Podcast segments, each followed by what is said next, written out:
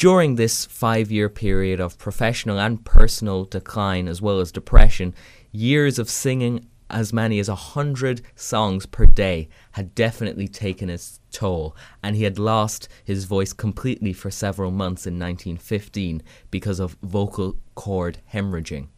But perhaps one of the saddest moments in Sinatra's life came in those early 1950s. Sinatra, as I said, would have been in about his late 30s, and his career, as I said, took a dive.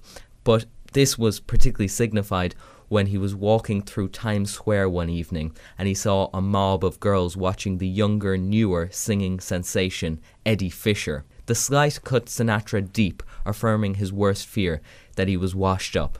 Sinatra returned home, put his head on the stove, and turned on the gas. Fortunately, his manager found him before it was too late. Frank's feelings about himself and his career were wrong. There was so much more left, is a quote. This is one of the many times that Frank would seemingly decide to end it all. He's been described as manic depressive, and that seems to be a case across musicians and across genres of art, but particularly in Sinatra when things would go wrong, as seen here, his career on the fritz, and he decides it's it's over, it's done. Now, one of the interesting things I found in my research, because I'm certainly no Sinatra expert, was this tie between Brando, The Godfather, and Sinatra.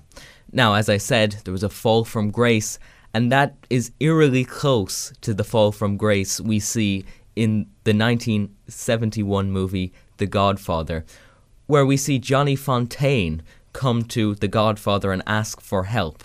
Johnny Fontane meets all the Sinatra criteria, and in fact, before Mario Puzo, the original author of the book, tried to release the book, Sinatra's lawyers attempted to sue.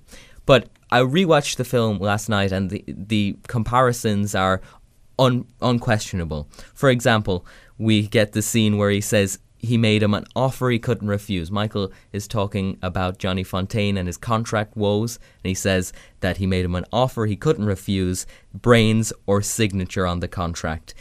This we seen with Sinatra. Sinatra was in a very difficult contract, as most in the music industry seem to be, and somehow with his mob connections, potentially, he gets out of that very lucrative contract for the studio for just one dollar.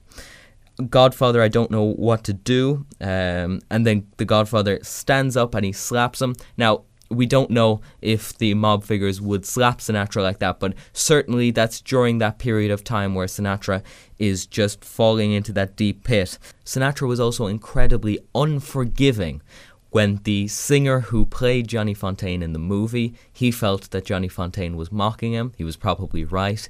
When that singer attempted to talk to Frank afterwards, there was no question Frank never talked to that person again. We see this behavior as well in the relationship between Brando and Sinatra.